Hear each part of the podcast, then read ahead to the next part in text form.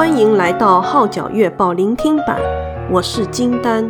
以下文章刊登在加拿大《号角月报》二零二零年五月号，题目是《心有所依，踢走失眠》，撰文的是刘凤兰。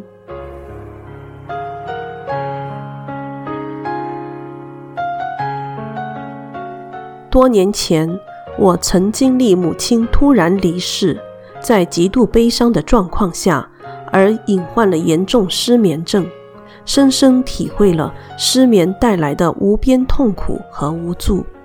而治好我失眠的良方就是耶稣。自成为基督徒后，内心得到很大的依靠和平安。每晚从一夜无眠到睡得香甜，从痛苦折磨变为欢欣喜乐。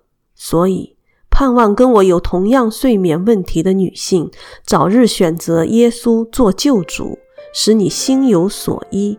祝你踢走失眠，好成为一个由内而外都散发出美丽健康的睡美人。孩童时的我是个非常容易入睡且多睡的孩子，记忆中只有两次失眠的经历，但使我真正体会到失眠的痛苦是在2000年。就在那年，我经历了人生撕心裂肺的痛楚和哀伤。一向身体十分健康，只有五十出头的母亲，在没有任何征兆下，突然离开人世。远在上海工作的我收到噩耗，晴天霹雳，一路哭泣匆匆赶回家乡。母亲的面容看起来安详平静，像是睡着了一样。可是看着她无声无息地躺在殓房中央，我的五脏六腑都如被掏空了一样，锥心之痛难以忍受。我声嘶力竭的哀嚎，要扑向母亲。我想把她摇醒，让她再睁开眼看看她牵挂的女儿回来了。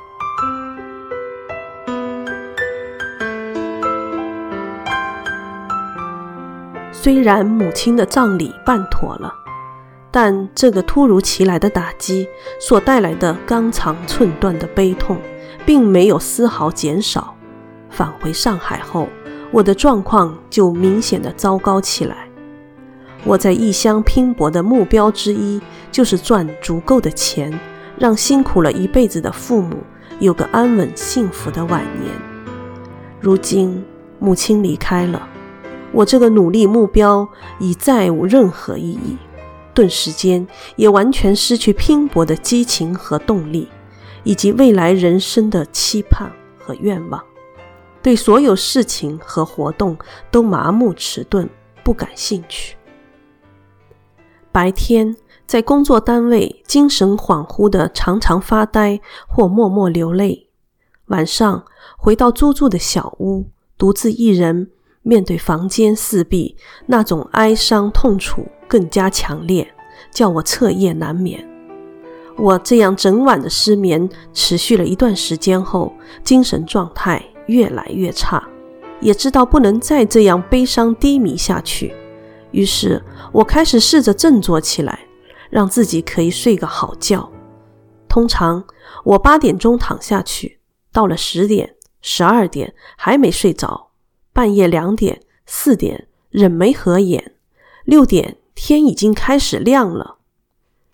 在过去的十几个小时里，哪怕一秒打盹儿都没有。在这种严重失眠的状态下，浑浑噩噩的过了将近一年。随后，我来到加拿大和先生会合，刚到家国，预备在新环境展开新生活，既兴奋又新奇。加上暂时不用担心定点起床上班，我的失眠像是一下子就好了。可是，这种好转也只是短暂的。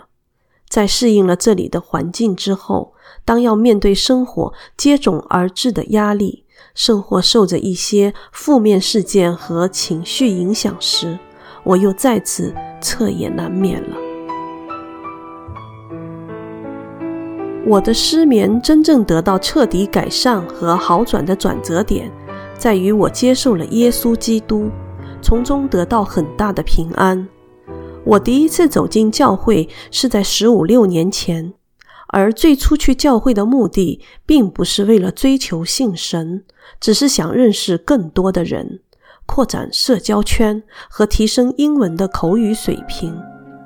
感谢神，在第一次跨进教会的大门时，就遇上了一个主动来接近我，让我也愿意和她接连的姐妹。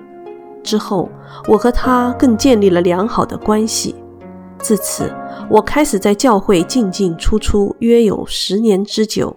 期间，我的睡眠时好时坏。当生活风平浪静，没有任何压力和变故时，我会睡好一些。不然又会变得极其糟糕。六年前，我决志受洗归入主名。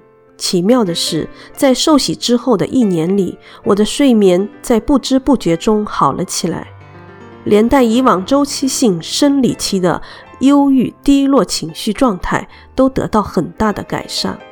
因为这种奇妙的改变。我对神越来越有信心，越来越经历到他的带领。以前的我相信凡事都靠自己的努力去争取成果，但信主后，知道在我身后有一位宇宙造物主在引领和主宰着我的一切。之前每做一件事，都先定好目标，然后竭尽全力达至成功，往往因而形成压力。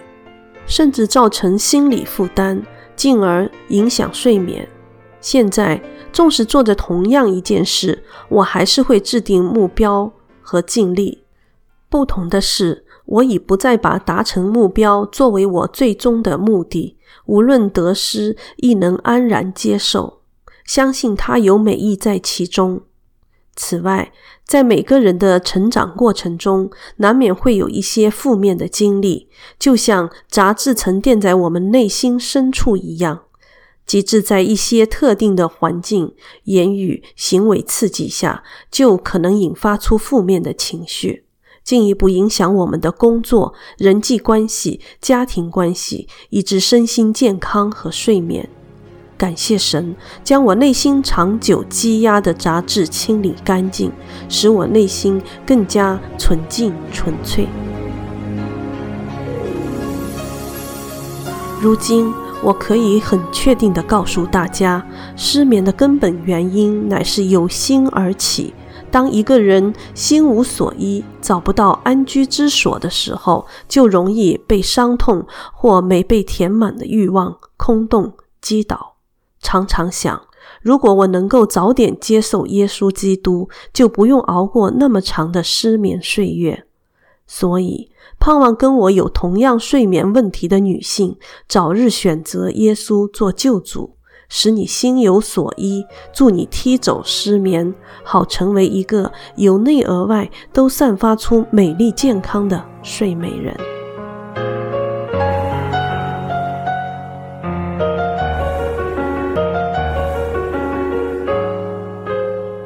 以上文章刊登在加拿大《号角月报》二零二零年五月号，题目是《心有所依，踢走失眠》。